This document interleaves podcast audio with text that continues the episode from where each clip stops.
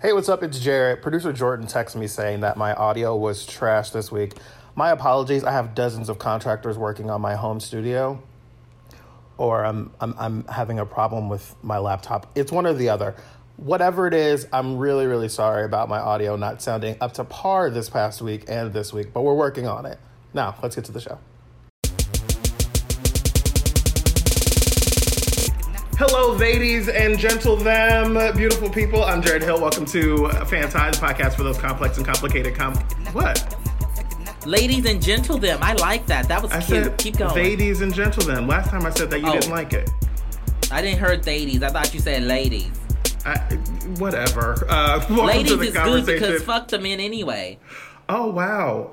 That's me. This is the podcast for all those complex and complicated conversations. I am politics and pop culture journalist and writer Jared Hill. And I am entertainment journalist, film critic, social curator, and world changer Travelle Anderson. You forgot Exhauster.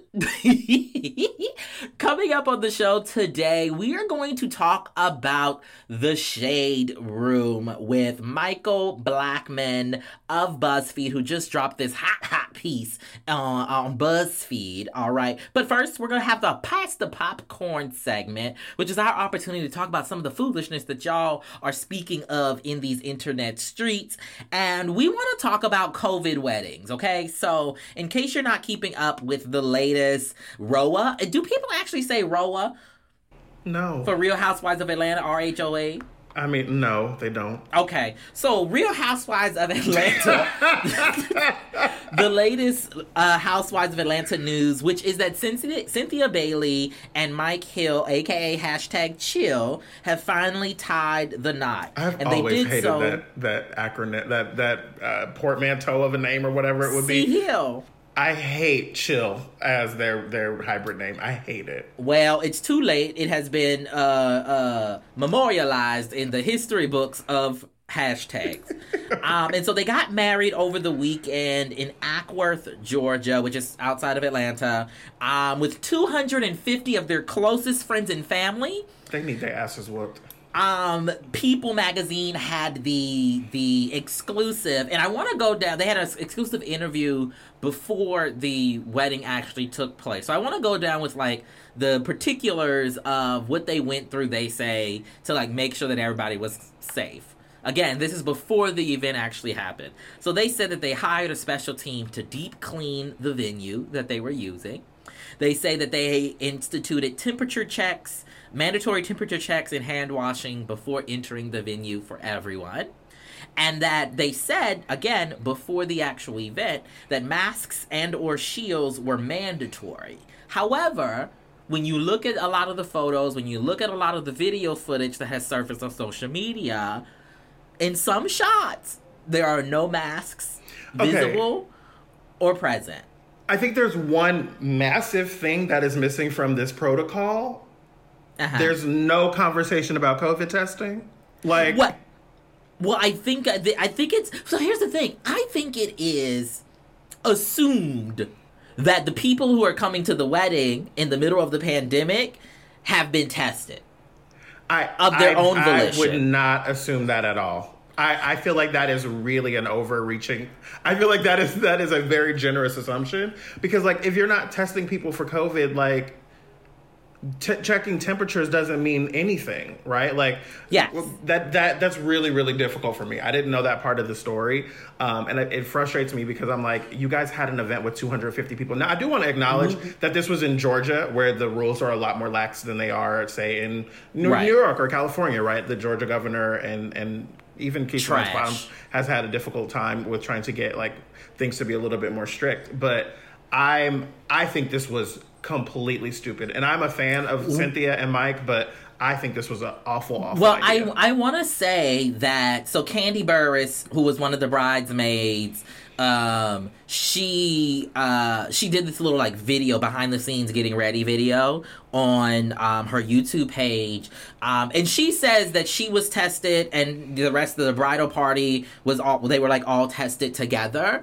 I'm completely unmoved by that. I assume, well, I'm saying that I assume that that everyone else was tested, but I wanted to bring this up as a conversation point. Getting married. Before you do that, the reason I think assuming that is an overreach is because they gave that whole protocol of all the things that they did, and they did not say that they were COVID testing people. So that's what makes me concerned.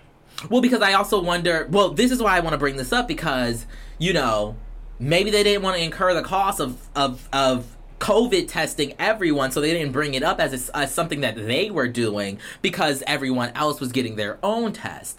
But we're in this moment where Jared is rolling his eyes at me, everybody. I'm not having it. Like, I was just talking, I just did an interview with Justin Simien for his show called Don't At Me, and we were talking about having to film the new season of Dear White People. They just went back to mm-hmm. set, and that episode will be out in I think another week or two, and I'll make sure to let you guys know about it. But like, he was saying, like, that everyone has to get tested all the time. I have a friend that's shooting a show in Vancouver. They have to get tested all the time. And I was saying it must have cost a lot of money to add those protocols. He was like, it added a ton of money for us to have to do all that. And so, like, I think that Cynthia and Mike, like, mind you, it's expensive, right? And I get that. But, like, yeah, if you want to have 250 people, you need to be getting people tested. And I just think that was really irresponsible. But go ahead. Well, I wanted to bring it up because Cynthia and Mike are a very rich example of folks who are getting married during the pandemic. A few weeks ago, I told y'all that I attended a wedding mm-hmm. in Brooklyn. And I have Bianca Carter. Hey, Miss Carter. That's her married name. Who sent in a little bit of audio about their wedding. So take a listen. My husband, Barry, had proposed to me last November on my birthday, and we had picked September 6th for what was originally supposed to be a Miami wedding on a Carnival cruise ship. By the time we got to May of 2020, it was clear that both Miami and cruising was absolutely a no-go. So we decided to keep our original wedding date and do things near our home in Brooklyn, since things locally were gradually improving. We had been together for over 5 years already and felt strongly that COVID-19 wasn't going anywhere anytime soon. We had got some pushback for not choosing to postpone for sure, but we're so glad that we decided to press forward. As far as precautions, we definitely had a safety-first mindset. First, all wedding activities happened outdoors. We booked the Aquaba Mansion, which is a gorgeous Black-owned bed and breakfast in Brooklyn, and made sure that we were the only ones on the ground the entire weekend leading up to the wedding. Only 20 guests attended, and all guests and vendors, including catering, photography, wedding planner, everybody, agreed to get tested for COVID in the 10 days prior to. Luckily, in New York, there's COVID testing available literally everywhere. We gave everyone masks and hand sanitizers as wedding favors and pens so that nobody had to share them when signing our guest cards, which, of course, we used in lieu of an actual guest book. We asked everyone to wear a mask when they were not eating or drinking, and we made sure that everyone's meals were individually wrapped before service. There were no past hors d'oeuvres or buffets. All the tables were more than 6 feet from each other, and I had prepared a seating chart so that had folks together that would only be comfortable sitting with each other. We did not have a formal dance floor because we didn't want anyone to feel compelled to be in close proximity with each other, but we definitely had a few dance breaks throughout the reception. All in all, I'm proud to be able to say that everyone had a good time and no one got sick. I love that she ended it with, and it was not a super spreader event, motherfuckers.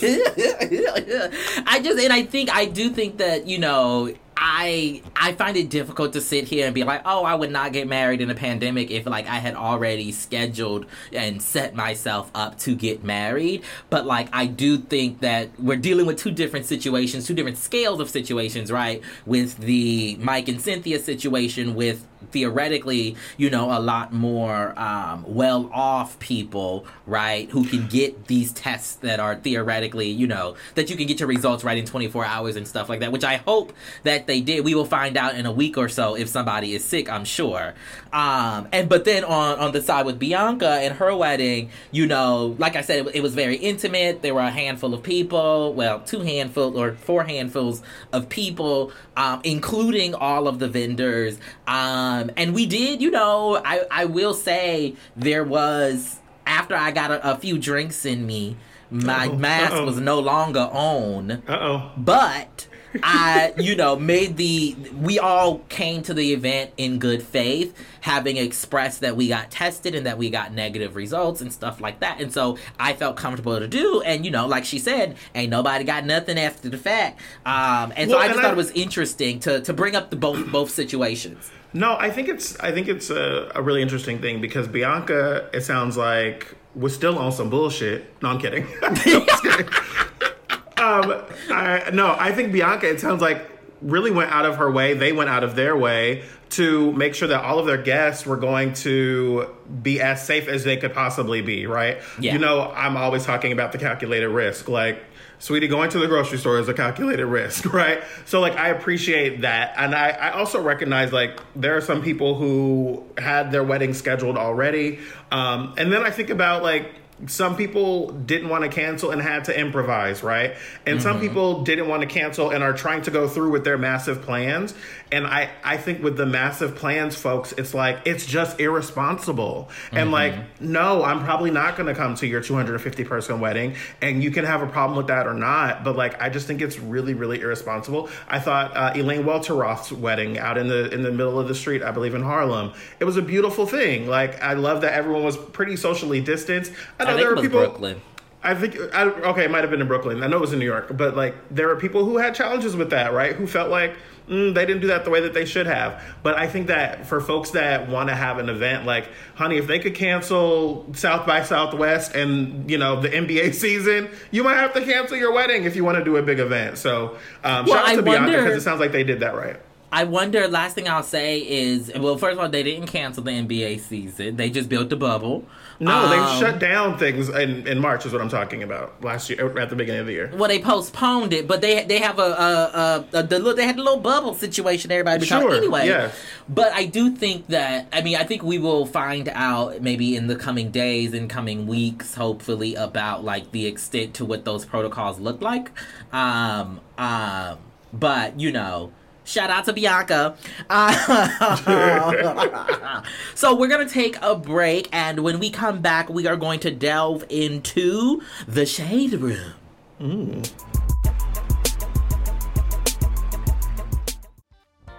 Video games. You like them? Maybe you wish you had more time for them? Maybe you want to know the best ones to play? Maybe you want to know what happens to Mario when he dies? In that case, you should check out Triple Click. It's a podcast about video games. A podcast about video games? But I don't have time for that. Sure you do. Once a week, kick back as three video game experts give you everything from critical takes on the hottest new releases, to scoops, interviews, and explanations about how video games work, to fascinating and sometimes weird stories about the games we love. Triple Click is hosted by me, Kirk Hamilton. Me, Jason Schreier. And me, Maddie Myers. You can find Triple Click wherever you get your podcasts and listen at MaximumFun.org. Bye! Hi, I'm James, host of Minority Corner, which is a podcast that's all about intersectionality. It's hosted by James with a guest host every week, discussing all sorts of wonderful issues, nerdy and political, pop culture, Black, queer, feminism, race, sexuality, news. You're going to learn your history, their self-empowerment, and it's told by what feels like your best friend. Why should someone listen to Minority Corner? Why not? Oh my God, free stuff. There's not free stuff. The listeners of Minority Corner will enjoy some necessary LOLs, but mainly a look at what's happening in our world through a colorful lens. People will get the perspective of marginalized communities. I feel heard. I feel seen. Like you said, you need to understand how to be more proactive in your community, and this is a great way to get started. Join us every Friday on Max Fun or wherever you get your podcast. Minority Corner, because together we're the majority.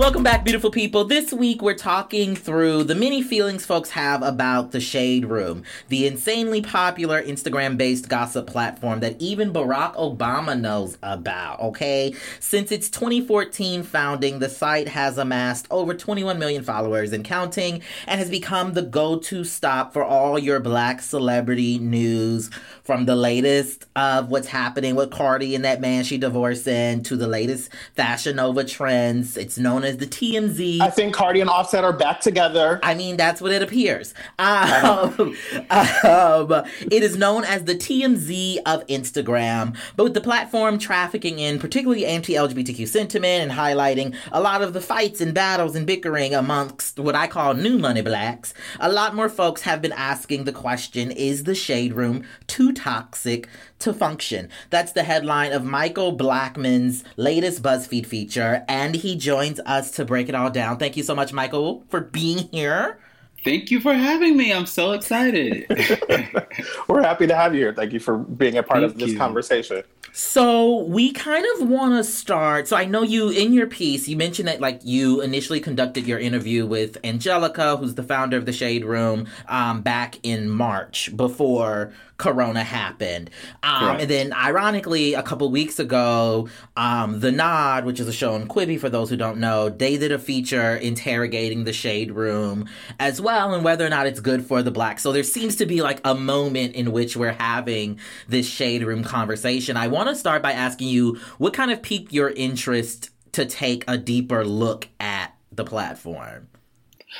Well, for me personally, I just have such a love for pop culture, and I am always looking at, especially just being a culture writer, I'm always looking at what things are trending, what's the latest things people are talking about, and just like how can I, what's the story? How can I advance this in some way? And with The Shade Room in particular, I'm someone who consumes pop culture so much, but it's also with this specific site, it just felt like they were sort of playing this game where they're delivering the news, but then also, I don't know, just like almost like shaping the way in which people should, they want people to respond to it. And so I guess it was just born from that. Like, I just was like, well, maybe I should just interview Angelica and then see where it goes from there, you know?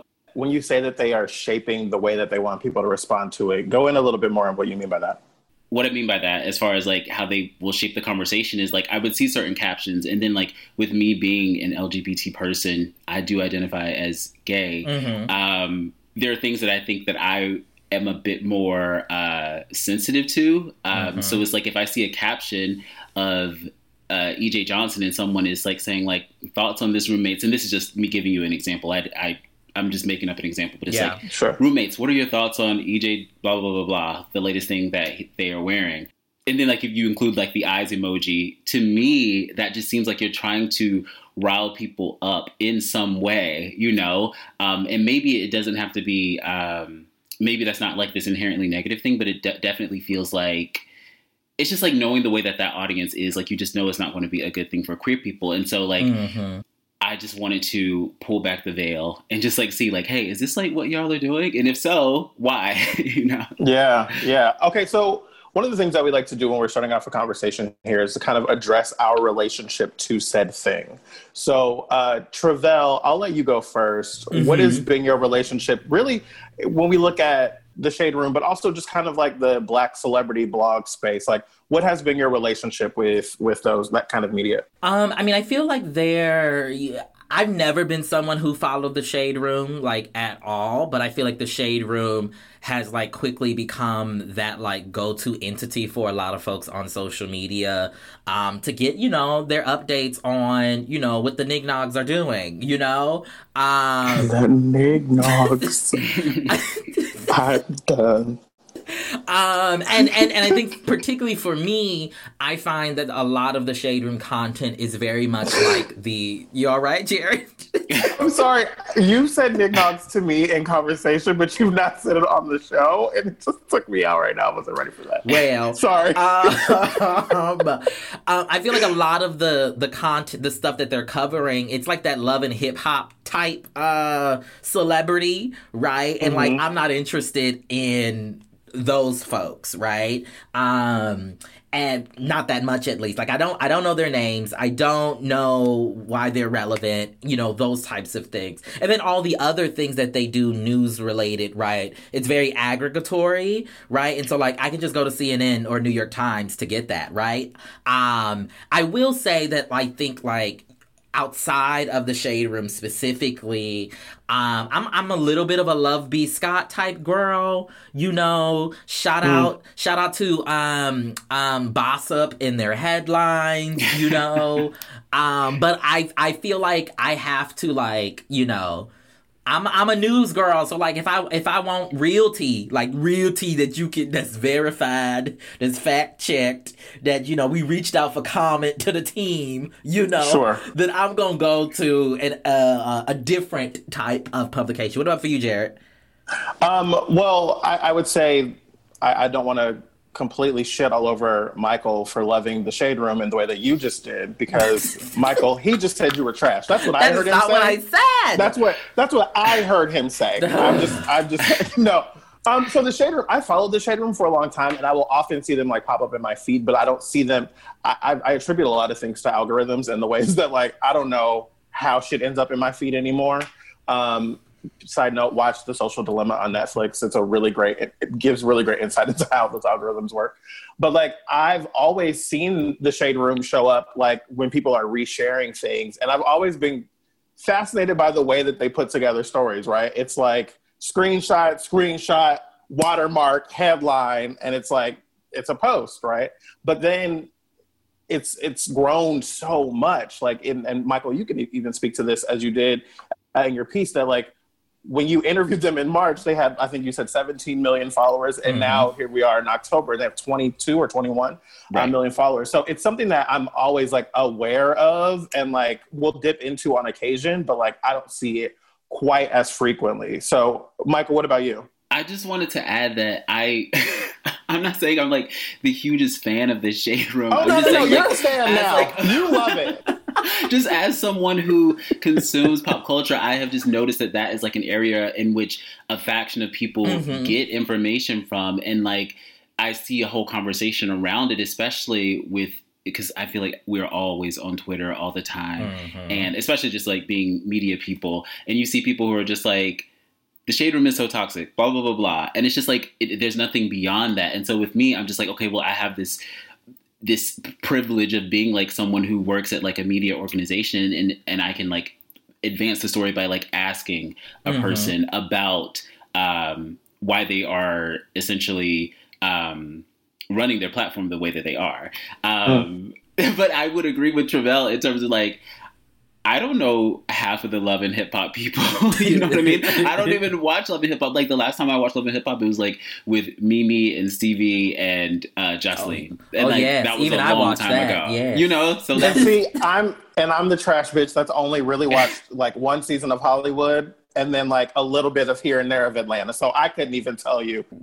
Just to add to that, I think also my interest came just because, like, for the longest time I had wanted to do, like, a story on just, like, the older Black blogosphere, and the Shade Room had sort of entered this space where they are, like, the creme de la creme, the premier sort of Black blog, because we don't have Concrete Loop anymore, we don't have Nicole Bitchy, and it's like Love B. Scott is, like, a leftover from, like, that time, but it's still, like, you know what I mean? It's like the Shade Room is, like, they are the newsmakers, essentially. Right. Yeah, and right, they've become that go-to Black outlet, right? I'm using outlet in quotation marks for the people that can't see me. But, like, you have, like, presidential candidates, right, going to and talking to the Shade Room. You have, you know, all everyone stops at the Shade Room in the same ways that, like, maybe back in the day, they would make sure they stopped at Essence or Ebony or Jet, right? Now they're stopping at the Shade Room and not really, right, stopping at or giving exclusives to even Love B. Scott or, you know, the other, the Bossops of the world and stuff like that. So that's an important point. In our conversation about, like, putting the show together, we were trying to figure out, like, what the distinction is about The Shade Room as opposed to a B. Scott or Bossip or TMZ or, you know, many of the others that are blogs, and then specifically with Black blogs, obviously TMZ is not one of those. But it seemed like, and Michael, I would love your perspective on this. It seemed like what was really unique about The Shade Room was the comment section and the way that the comment section is really its own culture within, you know, this like subculture of discussion. Would you say that was accurate? So I think that one of the unique things about The Shade Room is just like the immediacy of it. So it's just like you can have someone like Obama come on and immediately you have people who are so engaged. And I just think that, I mean, just calling the commenters roommates, like you're calling yourself The Shade Room, bringing people into this brand, you're calling them roommates. It's just like there's a certain specific identity where they feel like a part of this, you know. It's like a... in a way, it's almost like, I don't want to sound cheesy and say like the commenters are like family, but it's like they're creating like this sort of familial type of space. That's what, at least, and I mean, that's the way that Angie described it to me. Like, she's just like, you come into this place and it's just like, this is what your auntie would say. This is what your mama would say. It's a specific sort of Black experience though. Right. You know, that I couldn't see like a white blog doing this the exact same way as The Shade Room is able to do it. Right. And I think, you know, if we think back to the time period right before The Shade Room, you know, was founded and started, like that blog arena was like your what's that white man's name? Perez Hilton's. Hilton. And your delisted, you know, Michael K. All in that delisted.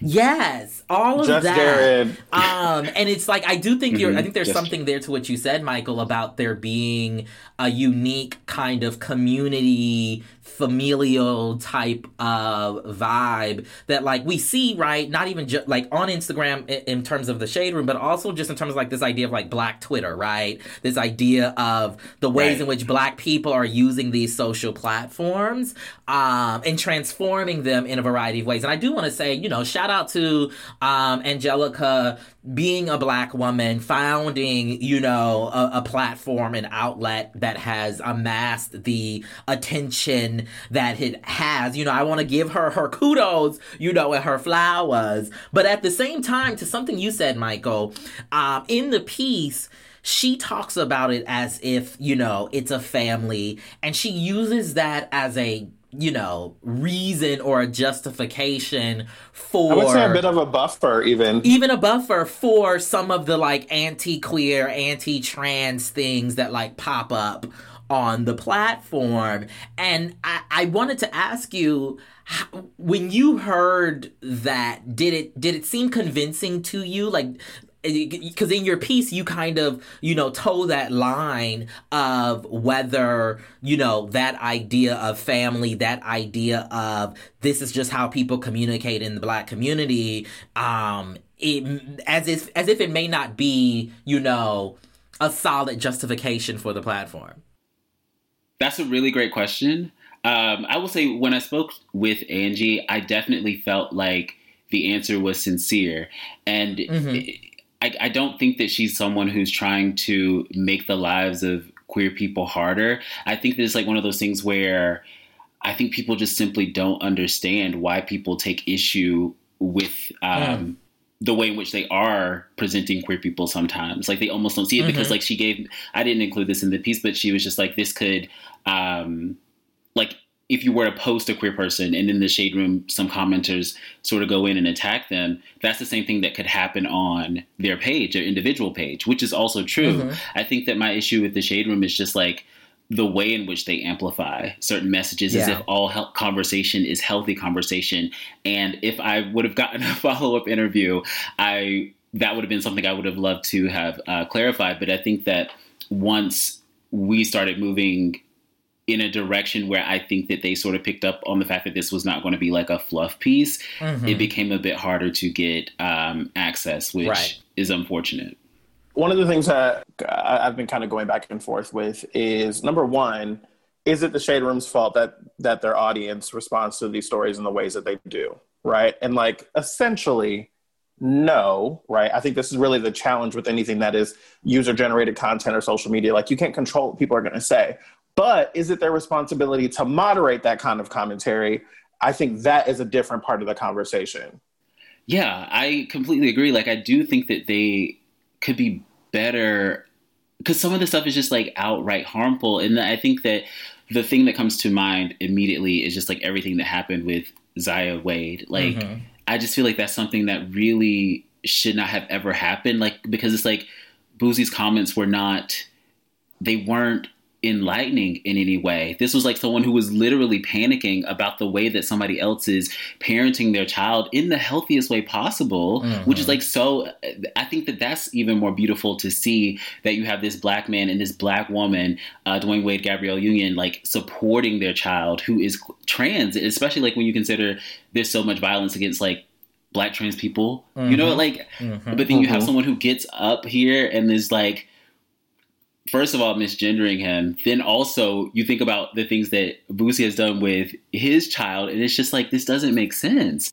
I think all of this is saying, like, I do think that they could be a bit more hands-on when it comes to moderation, because it just feels like it just seems like there's no one really going through the comments as best they could. Yeah, and it was interesting because she kind of, you know, laid the responsibility of like the restrictions that she sees in terms of their ability to moderate to the fact that, right, they post 40 to 70 times a day, and to the, what she said was like the kind of technology capabilities and restrictions that like the platform itself has. But one of the things that I've been thinking about when we decided to do this after reading your piece was that like, there are other Black brands that, like, will get into the comment section and, like, stop people from being homophobic or transphobic. And, like, I think about Strong Black Lead, you know, Netflix's little thingy, where, like, most recently they did a video with that included Saucy Santana, whatever that child's name is. Saucy Santana, yeah. I put the L and Luscious and Lavish. Yes, they did a video with that child in it, and for the listeners who don't know, Saucy is like an effeminate gay, I think, man, person at least. They have nails, they have a beard, wear makeup, etc. And people were in the comment section, you know, saying all of the foolish stuff. And Strong Black Lead is in the comment section telling people that, like, that type of behavior, that type of perspective, like, you can have it, but, like, take it to somebody else's page type of thing. And I wonder what the Shade Room could look like if they were also in the comment section moderating and, like, actually being part of the conversation, as opposed to, like, you know, setting the fire and then running away, right, which is how I feel about it.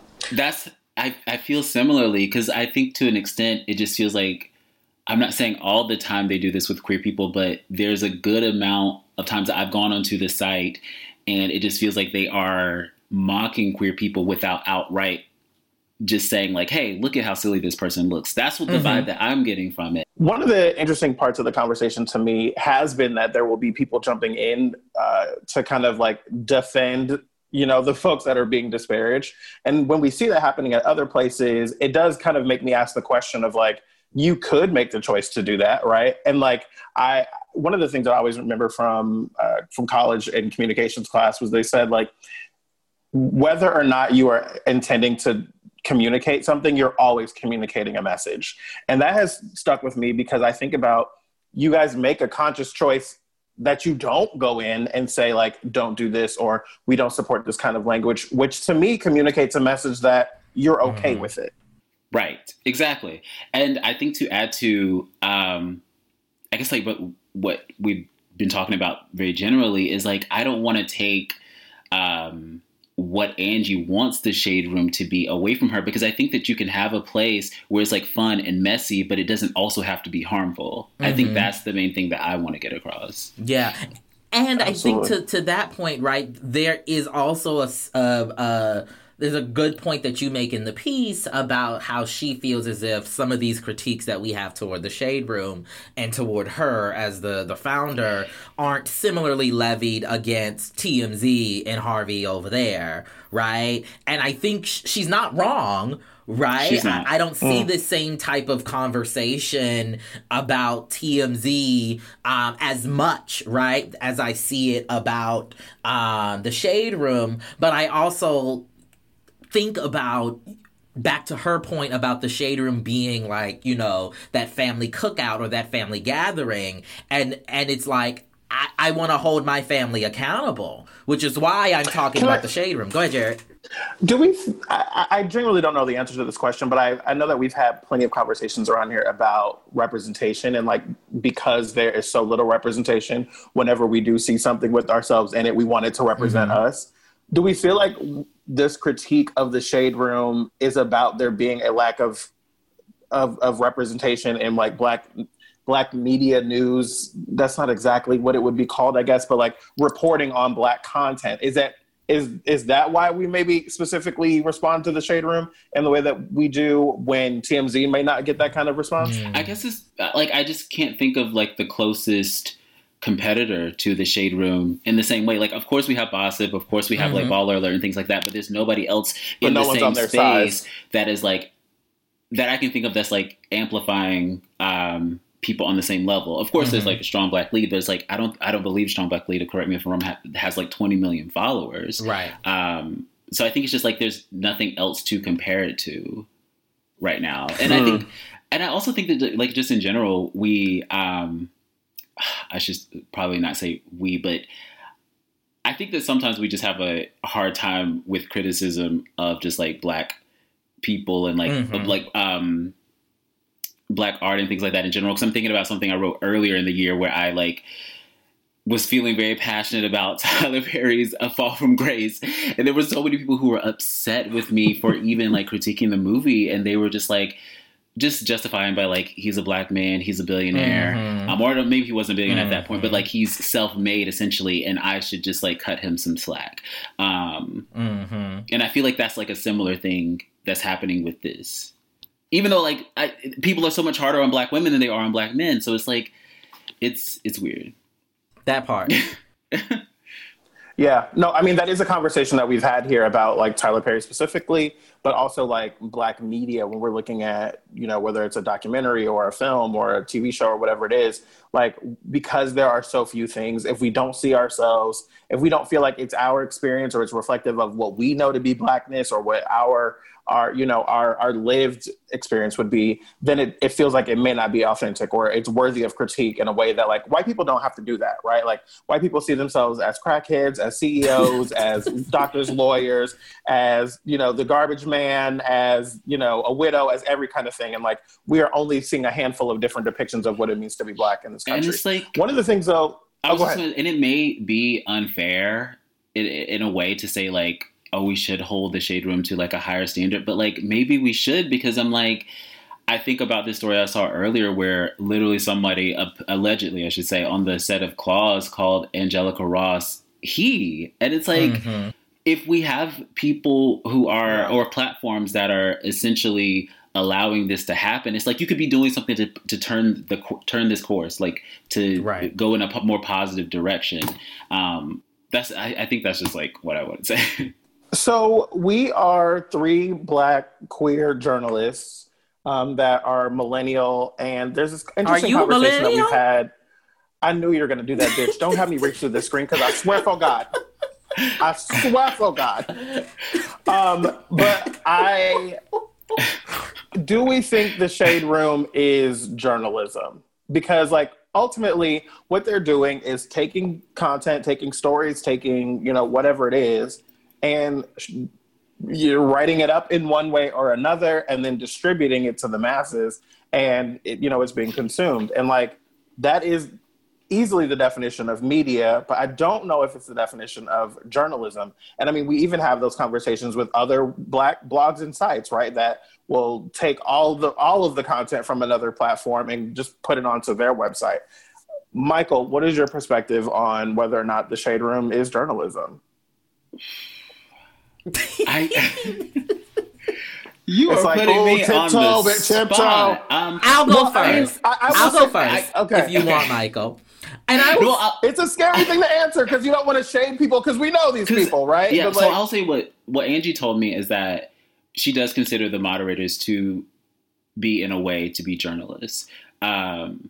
Me personally, I don't necessarily see it that way, because like, you're not writing original content the majority of the time. Like, I do go back to what Travelle said earlier, like you're mostly aggregating. But then I think of other sites like, I don't know, Teen Vogue, even where I work, like BuzzFeed, it's just like I was on teams before I was like doing reporting and stuff like that, where I did like aggregate, but did that like make me less of a journalist because like I was part of the day like aggregating certain things, and then like later in the day I'm like I can work on like my own original stuff. It's like it's a hard thing to say definitively, at least for me. Yeah.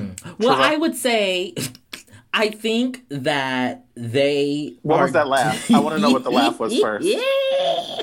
What was the laugh? Because I feel like the concept of journalist is something that we often gift to so many different types of people who do some sort of media making. When there are other words that more accurately fit what they do. Right? So I think we're all communications professionals. We are all communications professionals, okay? We're all media professionals. Okay? And then you have, it's the same conversation in around, you know, folks who, you know, who host, you know, certain things, or who make content on YouTube, or who, you know, the citizen journalists on Twitter, right? Like, there's all of these different types of things. I think when I look at the Shade Room, their moderators, you're not, more often than not, they're not repackaging anything. Right? So much of it is literally a repost with the TSR, the Shade Room, you know, watermark on it, right? It's a screenshot of a CNN tweet with the Shade Room logo on top of it, and then you come up with a couple words, you know, for a caption. And so I think that's what makes me say it's not journalism proper. I think it is media making. I think it is content creation, which are good skills to have if you want to be a journalist or a reporter, but it does not inherently make you a journalist, to me. Okay. I know earlier you said that you like Love B. Scott, but I feel like they do something similar. Would you consider them to be journalists? Hell no. Okay. Hell no. Okay. And no shade. I love and respect B. Scott as well as Denver. But no, they ain't journalists either. Right? And a lot of it is just like, you know, they're bloggers. We can give them the blogger title. Yeah. I'm down with that. Yeah. I mean, I would agree with you, because I think that I guess there should be like a specificity with these sorts of things. And like you said, there are so many words. We can call them like something specific that categorizes like what they actually do. Yeah, and before you jump in, Jared, I just want to say that I want to be clear that like I don't want it to come off as if I'm talking down to, you know, Black bloggers and the Black blogosphere, because I'm not. And I also don't think that you have to work for a legacy publication or one of the bigger publications to be a journalist. But I do think at the core of journalism is original reporting. It is sourcing. It is attribution. It is, you know, all of these things that sometimes sites like the Shade Room do not do, because they don't have to. Usually do not do. They usually do not do. No, I would really affirm what you were saying. I think that the part that I think that is missing for me for it to equate to journalism is like that there is like a high ethical standard of like what you're reporting on and what you're not, and how you're packaging that information. And even in situations where a site will like aggregate information from another outlet, you know, seemingly the content that they are copying and pasting has been, you know, ethically sourced from USA Today or, you know, People, or, you know, the New York Times or wherever. So, I mean, I feel like it's a real gray area. We've had this conversation within the National Association of Black Journalists here in LA, and there's a lot of opinions about what this content is and what we do with it and where we place it. Because I think that one of the major problems that we have in 2020 and have for years is that people just trust information because they see it online, right?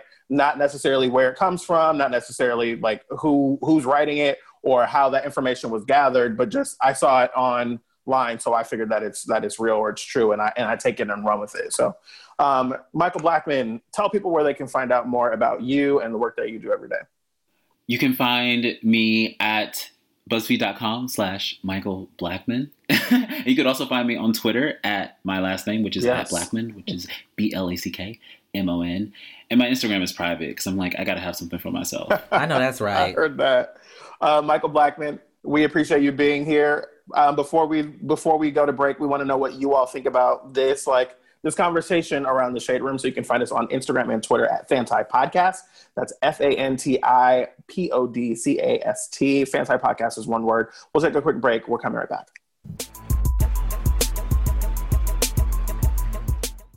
Fan Tide is supported this week in part by Skillshare. Skillshare is an online learning community with thousands of inspiring classes for creative and curious people with all kinds of new skills that you can explore, deepening your existing passions and getting lost in creativity. One of the classes that I'm getting ready to take is called Mastering Illustration. I took like 4 or 5 years of electives that were various different art things throughout high school and college. And so I'm really excited to kind of like jump back into drawing, and like I've been coloring a lot lately, just trying to like decompress. So being able to kind of sharpen those skills would be really, really great. I've been looking at the filmmaking from home class that's taught by Penny Lane. I've been really interested in this moment of like, trying to find what kind of family videos exist and seeing what type of things I can do with them.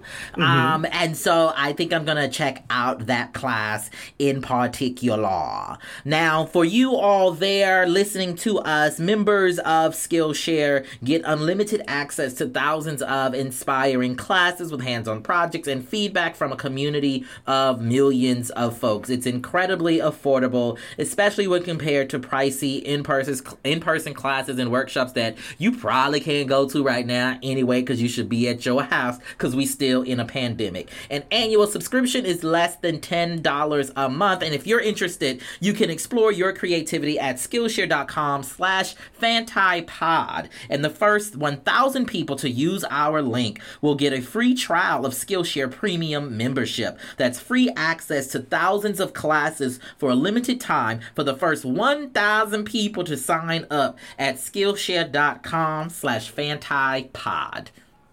So, do you have a lot on your mind? In times of stress or anxiety, it can be hard to remember to take time to focus on yourself. But your joy and your why are you doing this to the people? Are so important. Especially right now. Put your well-being first with Dipsy. I just love being able to turn on sexy voice. It's fine. Is that sexy to you? Dipsy is an audio app full of short, sexy stories and wellness sessions that are designed to turn you on and help you get in touch with yourself. The stories is that your sexy voice? No, it is not. Ask my man. Okay. The stories are relatable and immersive, and the wellness sessions can also help you unlock new confidence or heighten intimacy with your partner. They add new stories every week, and they've got everything for, he and he, she and she, they and they, otherwise honey, and otherwise. He and she and he. That too? They've got options, okay? Listen, so for our listeners of the show, Dipsy is offering a 30-day free trial when you go to dipsystories.com/fanti. That's a 30-day free trial when you go to dipseastories.com/fanti. Again, that's dipseastories.com/fanti. All right, beautiful people, welcome back. We are going to get into our listener feedback section, the opportunity for you all to tell us how much you hate us or love us or want more and all of those other things. First up, we got a, quote, dog's breakfast size of an email from Isabel W.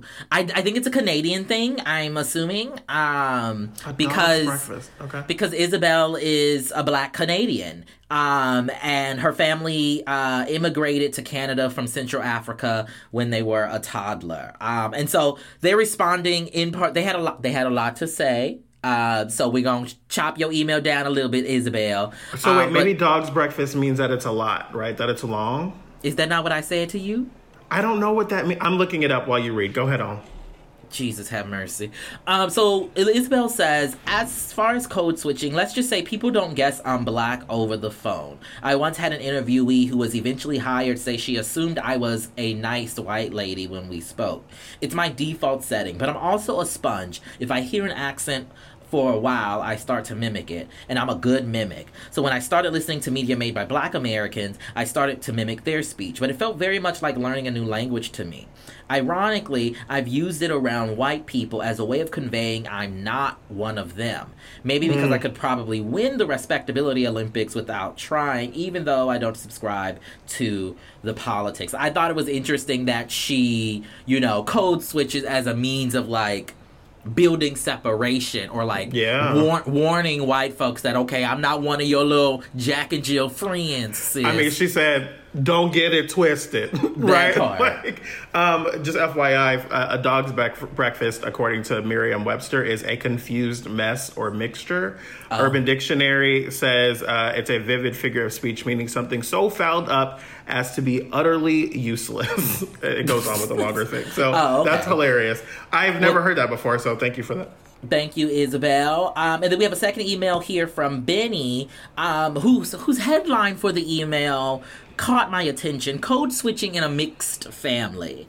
Benny says, I recently listened to your episode about code switching, and it really hit home for me as someone who grew up in a mixed race household. For context, I have a black father and a white mother, and since I was old enough to realize, oh, my parents and their families talk different, I've been having to navigate not only code switching around friends and colleagues, but around family as well. Today, I like to think I've got a weird Franken accent that isn't a standard American accent, but isn't full-on AAVE either, which is strange because I low-key remember my dad trying to encourage me to talk more black in subtle ways. I think code switching can be very confusing for mixed children, especially mixed black children, because if not properly explained to them, it puts them in a position where neither voice sounds like their quote-unquote real voice to them. To this day, I still feel just as fake talking quote-unquote white to my suburban white Jewish family on my mom's side as I do talking quote-unquote black to my inner city black family on my dad's side. That's interesting. I figured we would get some interesting feedback on this question of the different ways that people code switch.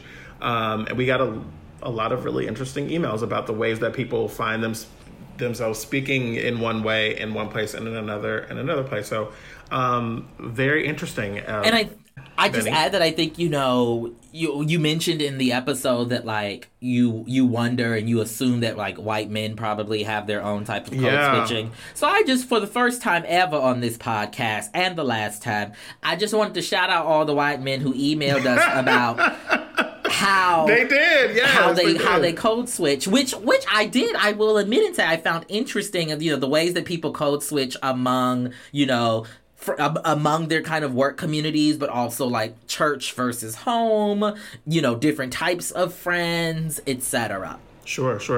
Okay, well, I think it is time for us to get into our dishonorable mentions. These are the stories or people that caught our attention this week that deserve a call out, either for their good or their stupid. I have three. You have two this week, right? Yes. Okay, so I'll go first then. I want to give an honorable mention to a new podcast from NPR called Louder Than a Riot. It is a podcast that is making a very interesting link that I never even considered before, a link between hip-hop music and mass incarceration, and showing that there is actually a thread between the two of them. It is a new show that just premiered this past week, and I love it. Now that you are wrapping up this episode, you can type it in and look it up. It's called Louder Than a Riot. It is a really, really interesting show that makes some connections that I wouldn't have thought a second time about or wouldn't have even thought to question. It's hosted by Sidney Matin and Rodney Carmichael. It's from NPR. You can get it wherever you get your podcasts. So go check it out. Louder Than a Riot. Gotcha. Love that. I want to give an honorable mention to Megan Thee Stallion, who has a poignant op-ed in the New York Times, an accompanying video about protecting black women and why the statement protect black women shouldn't be controversial. We've spoken on the show already before about, you know, her being shot by Tory Lanez and his trash assness as a result. And the op-ed is, it's really It's really good. And, you know, I feel like we sometimes don't expect these types of things from our rap artists. And people keep forgetting that, like, Megan Thee Stallion is still in school, right, as her career, or at least she was still in school as her career, you know, started popping off. And she so I just wanted to give some attention to that. Okay. My second dishonorable mention, then. I want to give a dishonorable mention to the Trump administration and the Supreme Court. You guys have heard me here talking for a couple of weeks now about the census being extended. The Trump administration has been fighting that in the courts, trying to get it shut down earlier, saying that there's no possible way that they could count all the data by the end of the year. But that has a major impact on Black, brown, and poor communities that are being undercounted. So the census has now seemingly is going to be shut down sooner than October 31st, like we have been saying. So, you know, if you haven't got your information in yet, I would encourage you to try and do it quickly, because I'm not sure how much longer it's going to be going, because they have gotten that through the Supreme Court. Make sure you vote too. Vote early, baby, and vote right. Okay, not I always want to say early and often, but I'm like, no, that's fraud. Just do it once. just do it once. Not early and often. And I want to be clear, when I said right, I didn't mean conservative. I meant correct. Okay. He said, I want to be clear that I said vote left and blue. Don't get me caught up. And once. My last honorable mention, I just wanted to give a shout out to Monica Roberts. For those of you who don't know, Monica Roberts was a legendary trans journalist, icon in the community, activist, advocate, all of those things. Houston-based. She died last week. And, you know, we're still getting details on, like, the circumstances around her death. But she ran the legendary blog called Transgrio, which became, you know, for a lot of people in the community, I think one of the first places that we could see a chronicling of the Black trans experience. And Monica in particular was iconic for accurately representing and documenting the deaths of Black trans women in particular, prior to the mainstream media actually, you know, accurately keeping record of these folks and not dead naming these folks. And so the kind of ways in which we talk about the ways in which trans people should be reported on in journalism started a lot of it in terms of example on Transgrio with Monica's blog. And so I just wanted to shout her out. Like I said, she died last week, and just want to send, you know, love through the airwaves to all of the folks that knew her, were impacted by her and her work. Finally, I want to give a shout out, an honorable mention to the Stonewall Community Foundation. I am, by the time you all hear this, it will have been yesterday, but you can catch it online. It'll be streaming online. I'm hosting for the 5th year now, the Stonewall Community Foundation's Vision Awards. It's a big event for us every year to be able to kind of come out and talk about some of the great LGBTQ folks, some of the best of us. This year we're honoring Roxanne Gay, who I'm sure you've heard of. We're also honoring Sandra Caldwell and the Brooklyn Liberation Collective. It is going to be a live event. The legendary Sandra Caldwell. Yes. Shout out to the Cheetah Girls. If you don't know, you need to watch Disclosure and find out, okay? And the fact that you pulled up the Cheetah Girls is the most Travelle thing you've done all day. So we are celebrating those folks. We've got some great surprises. It is gone virtual, so I'll be hosting it here from my home instead of from New York, but it's going to be a lot of fun. And so for those of you that are interested, you can check it out. It will be streaming. I'll make sure to include the link for that. And we should say that the Stonewall Community Foundation is Jared Lucas, previous guest, is the executive director of that organization. We still get emails about Jared's episode. I believe it was Okay Allies, Now Let's Get Information. Right. So Jared is from that episode. He is the executive director, one of my best friends, and a really, really extraordinary activist and advocate. So shout out to the Vision Awards and to all of the honorees this year. That is going to do it for us. We thank you all so much for being a part of this episode. Our thanks again to Michael Blackmon for being a part of this conversation about The Shade Room. If you enjoy this show, please, we ask that you give us a 5-star review on Apple Podcasts, a 5-star rating and a review. Let us know what you think about the show, and it really does help us to get more people to know about the show. And if you have a comment or a suggestion about this week's show, you can tweet us or get into our DMs on Twitter and on Instagram at Fan Tide Podcast. And we'd love to hear from you. And as always, if you want to become a member of the Fan Tide fam, as well as the Maximum Fun family, you can join at MaximumFun.org/join. And if you want to just, tell us how amazing we are or give us more feedback, and you might be one of those people who not on the social medias, you can email us at fantide@MaximumFun.org. That's right. Our music is by Corece. That is COR.ECE. You can get that wherever you get your Slay-worthy audio, and our graphics and our photo, all of that cool visual stuff about the show comes from Ashley Wynn. Our producers this week are... You ready? Okay. Don't give me a look that the people can't even hear. Okay. Our producer this week is Jordan Collins.